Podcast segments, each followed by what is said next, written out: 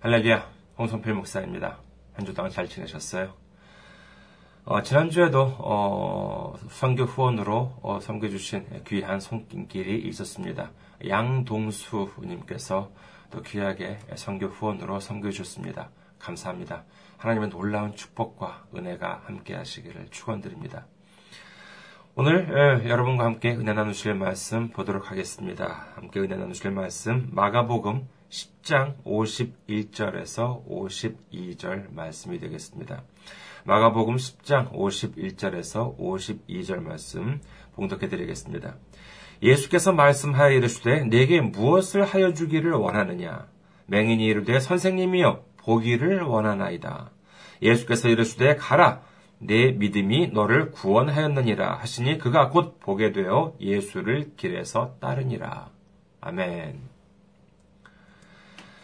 할렐루야. 하나님 사랑하시면 아멘 하시기 바랍니다. 아멘. 오늘 저는 여러분과 함께 설레는 믿음이라는 제목으로 은혜를 나누고자 합니다. 가끔 영화나 드라마 같은 곳에서요, 그런 장면을 보신 적이 있으신지 모르겠습니다. 예를 들어 비행기에서 누가 아파요. 아니면 갑자기 아이가 막 비행기 안에서 막 태어나려고 합니다. 그럼 어떻게 합니까? 여기 승객분들 중에 의사 선생님 안 계십니까? 여기서 탑승하고 계신 분들 중에서 의사 선생님 안 계십니까? 하고 승무원들이 애타게 의사 선생님을 찾습니다. 그럼 어떻게 해요? 예, 거기 승객 중 한 명이 서둘러서 손을 듭니다. 아, 제가 의사입니다. 아, 무슨 문제입니까? 그러면 이제 급한 환자에게 대한 진찰을 하거나 아니면 임산부 같은 경우에는 아이를 출산하게 하기는 하는 그런 경우를 볼 수 있습니다. 이런 그 긴급 상황이라고 이제 이런 걸 할 수 있겠는데, 근데 이런 긴급 상황이라고 하는 것은 꼭 뭐 무슨 비행기 안에서만 발생하는 것은 아닙니다. 예를 들어서 뭐 불이 났다고 생각해 보십시오. 요즘 뭐 한국이나 아, 일본이나 겨울철이라서 이 화재에 대한 뉴스도 많이 볼 수 있고요. 그중에는 정말 이 안타까운 소식도 있어서 가슴이 아픕니다만은 자 이렇게 불이 났어요. 그럼 어떻게 합니까? 예, 물론 작은 불이라면은 어떻게든지 꺼보려고 이렇게 이제 좀 해결해 보겠습니다만은 하지만 도저히 안 되면 어떻게 합니까? 그때는 재빨리 신고를 해야죠. 예, 한국이나 일본이나 119를 겁니다. 예, 또 그러면은요. 반면에 더 그러면 어떤 사건이나 사고가 발생했어요. 그러면은 경찰에 신고를 합니다. 어, 번호는 한국 같은 경우에는 112가 되겠고요. 일본은 110번, 110, 110번에 서둘러서 전화를 겁니다. 자, 이와 같이 긴급한 상황이 발생했을 때 애타게 승객들 중에서 의사를 찾거나 불이 났을 때 소방서에 신고를 하거나 또는 사건이나 사고가 발생했을 때 경찰에 신고하는 이유가 무엇입니까? 당연히 뭐 그렇게 해야 하니까요. 예, 물론 그것도 예, 맞습니다만 가장 큰 이유는 바로 그렇게 하기만 하면 문제가 해결되기 때문인 것입니다. 환자가 있습니다. 그럴 때 의사 선생님을 찾으면 문제가 해결됩니다. 불이 났습니다. 소방서에 신고를 하면은요, 사이렌을 울리면서 어, 달려와서는 불을 꺼줍니다. 경찰도 마찬가지죠. 사건이나 사고가 발생했을 때 이를 해결하기 위해서는요, 경찰에 신고를 하는 것이 가장 현명합니다. 그 이유는 이 또한 경찰이 가장 신속하고도 완벽하게 문제를 처리해 줄 수 있기 때문일 것입니다. 그렇다면요, 한편으로 우리 기독교인에 대해서 생각해 보도록 하겠습니다. 여기에 승객분들 중에 기독교인은 안 계십니까? 라고 애타게 찾는 목소리를 혹시 한번 들어보신 적이 있으십니까? 여기 탑승하고 계신 분들 중에 크리스천은 안 계십니까? 예수 믿는 분은 안 계십니까? 라고 간절하게 예수님을 믿는 사람을 찾는 목소리를 들어보신 적이 있으십니까? 없으세요? 예, 저도 없습니다. 그렇다면 과연 그 이유가 무엇일까요? 그 이유는요, 바로 앞에서 말씀드린 경우와 비교를 해보면 어렵지 않게 알 수 있습니다. 비행기에서 어떤 환자가 발생했을 때 의사를 찾는 이유가 무엇이었습니까? 예, 그렇죠. 이 상황에서 의사가 있으면 지금 그 문제를 해결할 수 있을 것이다 라고 하는 기대가 있기 때문인 것입니다. 그렇기 때문에 애타게 간절하게 의사 선생님을 찾는 것이지요. 하지만 기독교인은 어떻습니까? 어떤 문제가 발생했습니다. 자신들의 힘으로는 그 문제를 해결할 수 없습니다. 자, 그럴 때 세상 사람들이 기독교인을 찾습니까? 아, 나에게 너무나도 지금 큰 문제가 생겼어요. 예수 믿는 사람을 찾아주세요. 라고 예수님을 믿지 않는 사람들이 하는 말을 들어보신 적이 있으십니까? 예, 없습니다. 그 이유가 무엇이겠습니까? 그렇죠. 바로 예수님을 믿는 사람이 있어 봤자 자신의 문제가 해결될 거라고 기대하지 않기 때문인 것입니다. 지금 세상에서 기독교인의 존재, 예수님을 믿는다고 하는 사람들의 존재를 한번 생각해 보시기 바랍니다. 마태복음 5장 13절에서 예수님께서는 이렇게 말씀하십니다. 너희는 세상의 소금이니 소금이 만일 그 맛을 잃으면 무엇으로 짜게 하리요? 후에는 아무 쓸데 없어 다만 밖에 버려져 사람에게 밟힐 뿐이니라. 예수님께서는 우리에게 소금이라고 말씀하십니다. 소금이 되어라 라고 하는 것도 아니고 바로 지금 우리가 소금이라고 말씀하신 것입니다. 이 말씀에는 두 가지 비밀이 포함되어 있습니다. 먼저 첫 번째로 소금이라고 하는 것이 무엇입니까? 싱거운 음식에 소금을 넣으면 그 맛이 변화하는 것입니다. 싱거운 음식, 밋밋한 음식에 소금을 분명히 넣었는데도 불구하고 아무리 많이 넣어도 맛이 변하지 않아요. 그러면 그것은 소금이 아니지요.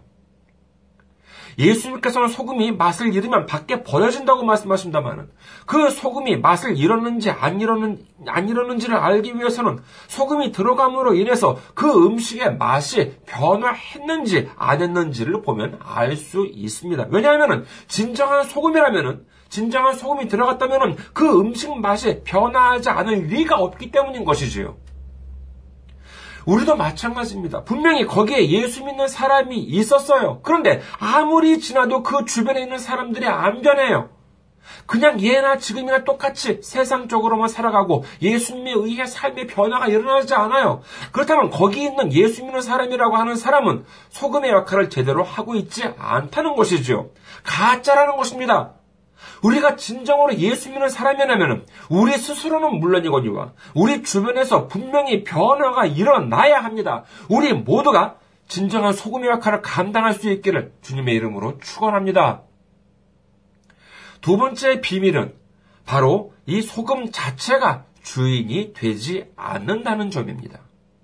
예를 들어서요, 대단히 훌륭한 곰탕이 있습니다. 정말 좋은 사고를 가져다가 아주 오랜 시간 동안 푹 과서 육수가 아, 기가 막히게 나온 곰탕이 있다고 칩시다.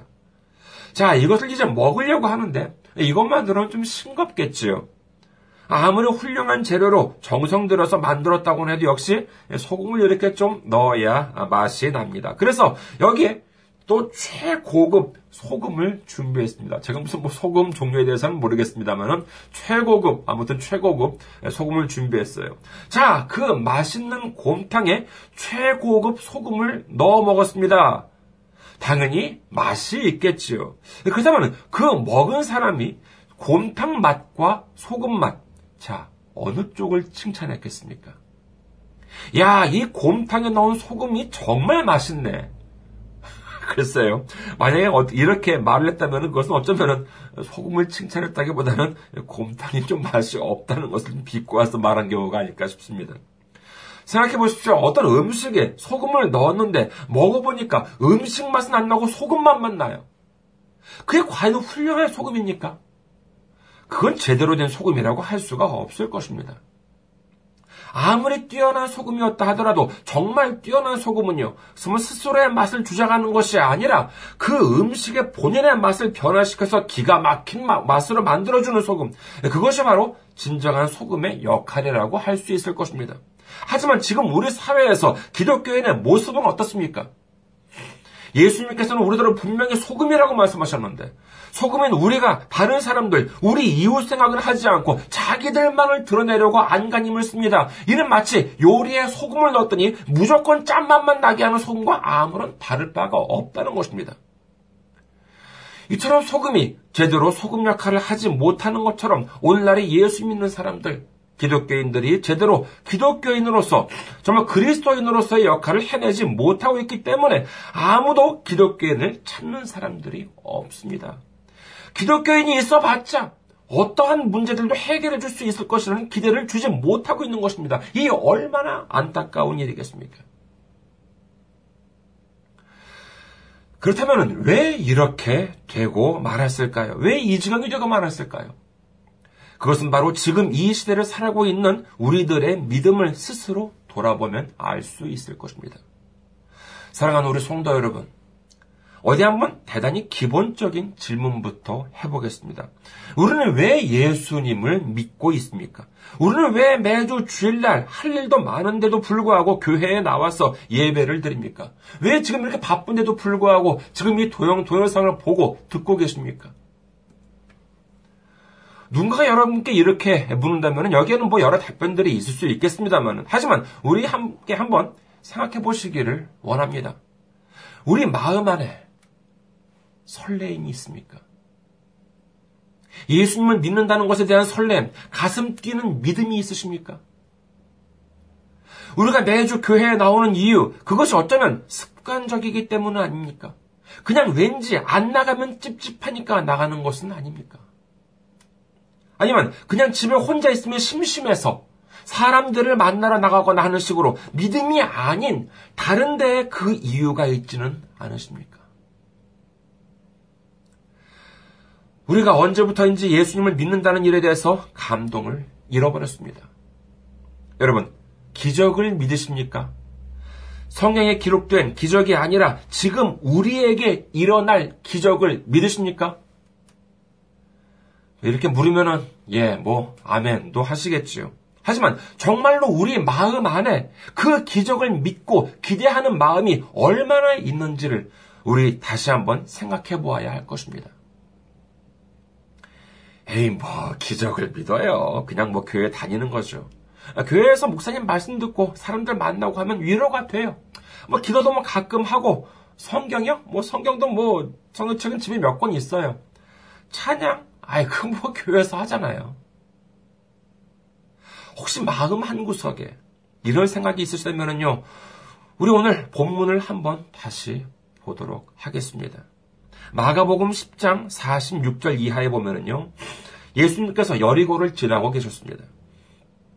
그 여리고에는요, 이 바디메오라고 하는 맹인이 있었는데, 예수님이 지나간다고 하니까 예수님께 소리를 칩니다. 앞이 보이지 않으니까 웅성웅성 거리는 무리 쪽을 향해서 무작정 큰 소리를 질렀던 것입니다. 다윗의 자손 예수여, 나를 불쌍히 여기소서. 다윗의 자손 예수여, 나를 불쌍히 여기소서. 뭐 주변에서 조용히 좀 하라라고 해도 막무가 됩니다. 다윗의 자손 예수여, 나를 불쌍히 여기소서. 누구는 주님께 기도를 드리는데 순서가 있다고도 합니다. 뭐 처음에는 무엇부터 기도를 하고 그 다음에는 무엇을 하고 뭐 그런 순서가 중요하지 않다는 것은 아니에요. 예를 들어서 뭐 예배를 드릴 때 뭐 대표 기도를 드리는 거다 한다면은요 말 그대로 많은 사람들을 대표해서 기도를 드리는 것인 만큼 그 내용도 한 가지가 아니겠지요. 거기에 담아내야 하는 내용도 많을 것이고 순서를 생각하는 것도 중요할 수도 있을 것입니다. 하지만 생각해 보십시오. 예를 들어서 어디를 지나가다가 머리를 부딪혔다고 생각해 보시기 바라겠습니다. 어, 사실 제가 지금 살고 있는 집을 보면은요, 방의 천장은 집의 천장 낮은 편은 아닌데, 그렇게 문이 이렇게 그 있는, 예, 그곳이 좀 이렇게 낮아요. 네, 그래가지고, 어, 그 방과 방 사이를 갈 때에는 이렇게 예, 고개를 숙이고, 이렇게 겸손한 자세로 이렇게 지나가야만 하는데, 가끔 보면은요, 이 지나가면서 이렇게 머리를 이렇게 빡 부딪힐 때가 있습니다. 예, 그러면 얼마나 아파요. 예, 근데 그러면 그때 무슨 뭐 하늘에 계신 우리 아버지 이름이 거룩히 여김을 받으시오면 뭐 뭐라고 뭐라고 한 다음에 나중에 아이고 아파 주여 고쳐 주셔서라고 합니까? 그럴 새가 어디 있겠습니까? 아파 죽겠는데. 우리에게 무슨 다급한 기도 제목이 있어요. 그러면 역시 그때도 무슨 뭐 순서를 정해서 기도하고 마지막에 자기 기도를 하고 뭐 그럽니까? 그럴 시간이 없습니다. 오늘 바디메의 기도를 보세요. 여기에 무슨 서론, 본론, 결론이 있습니까? 예수님, 지금 날 도와주세요라고 지금 이러고 있는 것입니다. 이 말씀을 들으시고 자 예수님께서 그를 부르시죠. 그리고 말씀하십니다. 그래, 내가 나를 찾았지. 네게 무엇을 해주기를 원하느냐? 그랬더니 바디메오가 뭐라고 하던가요? 그가 원하는 소원은 명확합니다. 딱 여덟 글자였습니다. 보기를 원하나이다. 생각해 보십시오. 이 말을 할 때 바디메오의 심정은 어땠을까요? 우선 그가 애초에 예수님을 애타게 찾았던 이유는 무엇이었을까요? 비록 그는 앞을 보지 못했습니다. 그러나 그에게는 귀가 있었어요. 아마도 예수님에 대한 소문을 들었겠지요. 지금 예수님이라고 하는 사람이 있는데 그 사람한테 부탁하면은 말이야 맹인이 앞을 보게 되고 말이야 못 걷는 사람이 걷게 되고 나병 환자가 깨끗하게 되고 말이야 귀 먹은 사람이 듣고 야 죽은 사람이 일어난다더라. 어쩌면 이런 소문을 들었는지도 모릅니다. 하지만 그는 앞을 보지 못하였기 때문에 찾아갈래야 찾아갈 수가 없습니다. 자기가 죽기 전에 그 예수인자는 사람을 만날 수 있을지 아무도 장담할 수가 없었습니다. 그 예수라는 사람만 만날 수 있다면 내 눈을 고쳐주실 것 같은데 내가 앞을 보게 될 것만 같은데 도대체 그 예수라는 사람을 만나러 갈 방법이 없으니 어쩌면 좋을까? 이렇게 애타게 하루하루를 보내고 있었을 것입니다. 그런데 이게 웬일입니까? 예수님께서 먼저 찾아와 주신 것입니다. 이제 망설일 시간이 없습니다. 지금 이 순간이 지나가면 언제 다시 이런 기회가 찾아올지 모릅니다. 최면이요? 뭐 창피해요? 지금 그거 가려고 있을 때입니까? 10장 46절을 보면은 어, 성경에는요 그 바디메오를 가리켜서 이 맹인 거지라고 기록합니다. 그가 원래부터 거지인지 아니면 맹인이었기 때문에 이렇게 생활이 어렵게 됐는지 가난할 수밖에 없었는지 모르겠지만은요. 어쨌든 그는 이미 더 이상 잃을 것도 없습니다. 그저 목청이 터지라고 예수님을 불렀습니다. 그리고 마침내 예수님께서 그에게 무엇을 원하는지 물으셨을 때 그는 망설이지 않았습니다. 뭐라 대답했다고요? 보기를 원하나이다. 여러분, 이 말을 할 때 그의 표정은 어땠을까요? 그냥 뭐 되면은 그만이고 안 돼도 그만인 뭐 싱겁고 밋밋한 그런 표정이었을까요? 아닙니다. 그는 기쁨에 차 있었습니다. 예수님을 만났다는 설렘으로 가득 차 있었습니다. 예수님을 만나면은 예수님께서는 내 눈을 치료해 주신다고 하는 강력한 믿음과 확신으로 충만해 있었을 것입니다. 그러자 어떻게 되었습니까? 그렇죠. 예수님으로부터 치료를 받을 수 있었던 것입니다. 여기서 조금 다른 이야기를 해볼까 합니다. 우리는 일본의 소니라고 하는 회사를 알고 있습니다. 이 소니는요, 이른바 일본 경제를 견인해온 일본 경제의 상징이라고 할 수도 있는 회사라고 할 수 있겠지요. 이 회사의 창업 정신은 무엇이었냐라고 하면은요, 당시 미국이나 유럽에서 만들어진 이 전자제품들 보면은요, 어, 그냥 한 7, 80년대가 되겠죠. 정말 우수한 기능들이 많기는 했는데, 이게 너무나도 그 덩치가 크고 투박합니다.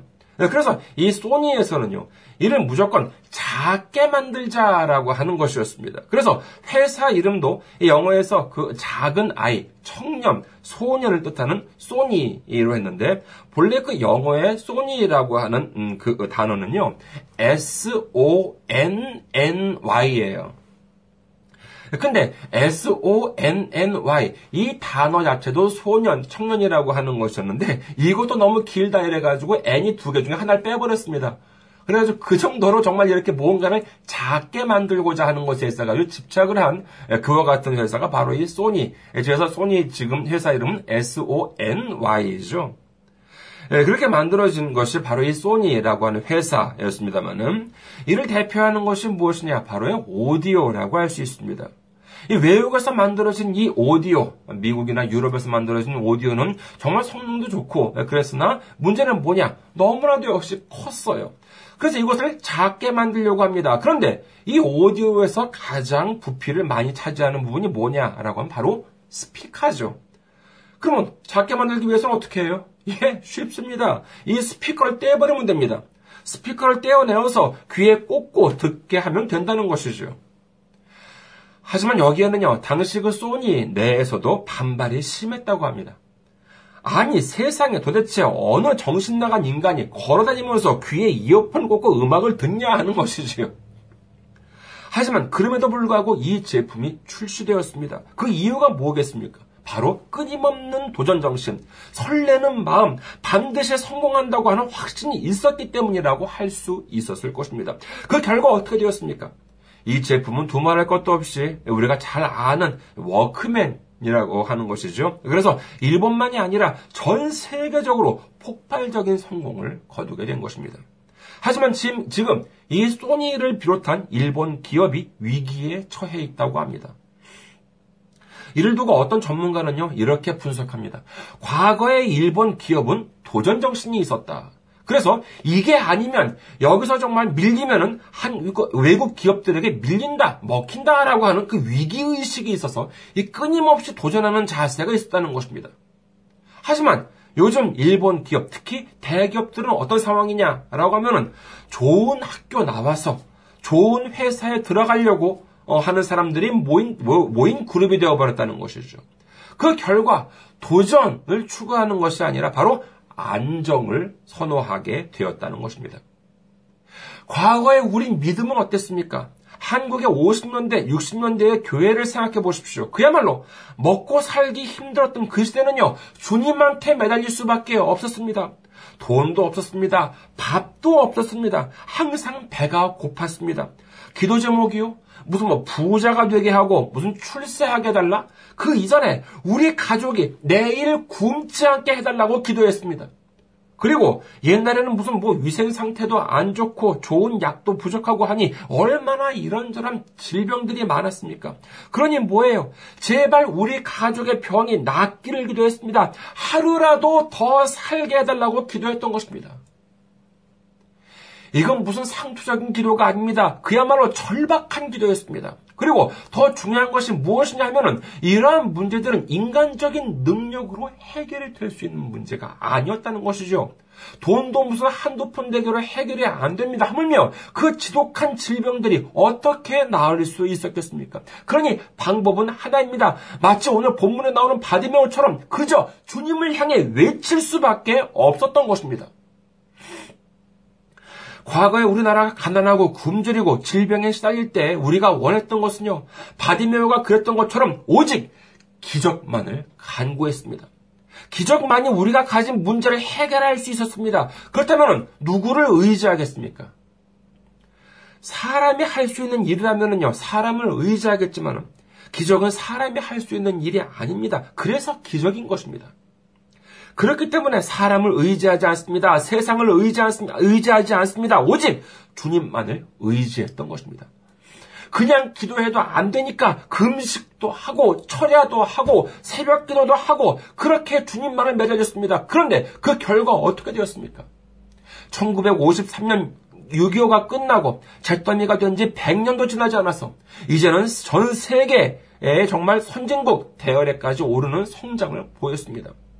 전 세계에 파송하는 선교사가 세계 2위라고 하는 정말 이렇게 믿음의 선진국까지 된 것입니다. 이와 같은 한국의, 한국의 성장을 두고 많은 사람들은 한강의 기적이라고 합니다만 아닙니다. 이는 바로 믿음의 기적, 주님의 기적이라고 믿는 여러분이 되시기를 주님의 이름으로 축원합니다. 그러나 지금 우리의 믿음은 어떻습니까? 왜 교회에 다니고 다니냐고 왜 예수님을 믿느냐고 하면 어떻게 대답하십니까? 그냥 뭐 믿는 거죠. 아, 종교는요, 정신건강에 좋아요. 부활이요? 구원이요? 십자가요? 기적이요? 아이, 뭐, 아이, 뭐, 그렇다기보다는, 예, 교회 나가서 사람들 만나고, 뭐, 그러면 좋잖아요. 그러시겠습니까? 왜요? 이제 좀 먹고 살만 하니까 체면 차리느라고 그러십니까? 사랑하는 우리 성도 여러분, 우리의 믿음은요, 지식이나 교양을 쌓는 것이 아닙니다. 주말에 심심해서 할 일 없으니까 교회에 나와서 사람들이나 만나라고 예수님께서 십자가에서 못 박히신 것이 아니라는 것입니다. 우리의 믿음, 그것은 바로 사느냐, 죽느냐 하는 절박한 문제라는 사실을 믿으시기를 주님의 이름으로 축원합니다. 이제 우리는 믿음을 회복해야 합니다. 설레는 믿음을 회복해야 하는 것입니다. 설레는 믿음이 무엇입니까? 그렇습니다. 바로 기적을 기대하는 믿음, 기적을 바라는 믿음, 바로 그것인 것입니다. 우리가 설레는 믿음을 회복할 때 우리가 세상을 변화시키는 진정한 소금이 될 수 있을 것이며 세상은 아, 예수님을 믿는 사람들이 문제를 해결할 수 있구나 하는 사실을 깨닫게 될 것입니다. 여러분, 우리에게 기적은 일어납니다. 아멘. 우리 한번 같이 해보시기 바랍니다. 자, 우리에게 기적은 일어납니다. 우리에게 기적은 일어납니다. 아멘. 설레는 믿음, 이 기적을 기대하는 믿음을 회복하셔서 주님께서 우리에게 허락하신 이 빛과 소금의 역할을 감당하는 우리 모두가 되시기를 주님의 이름으로 축원합니다. 감사합니다. 한 주 동안 승리하시고 건강한 모습으로 다음 주에 뵙겠습니다.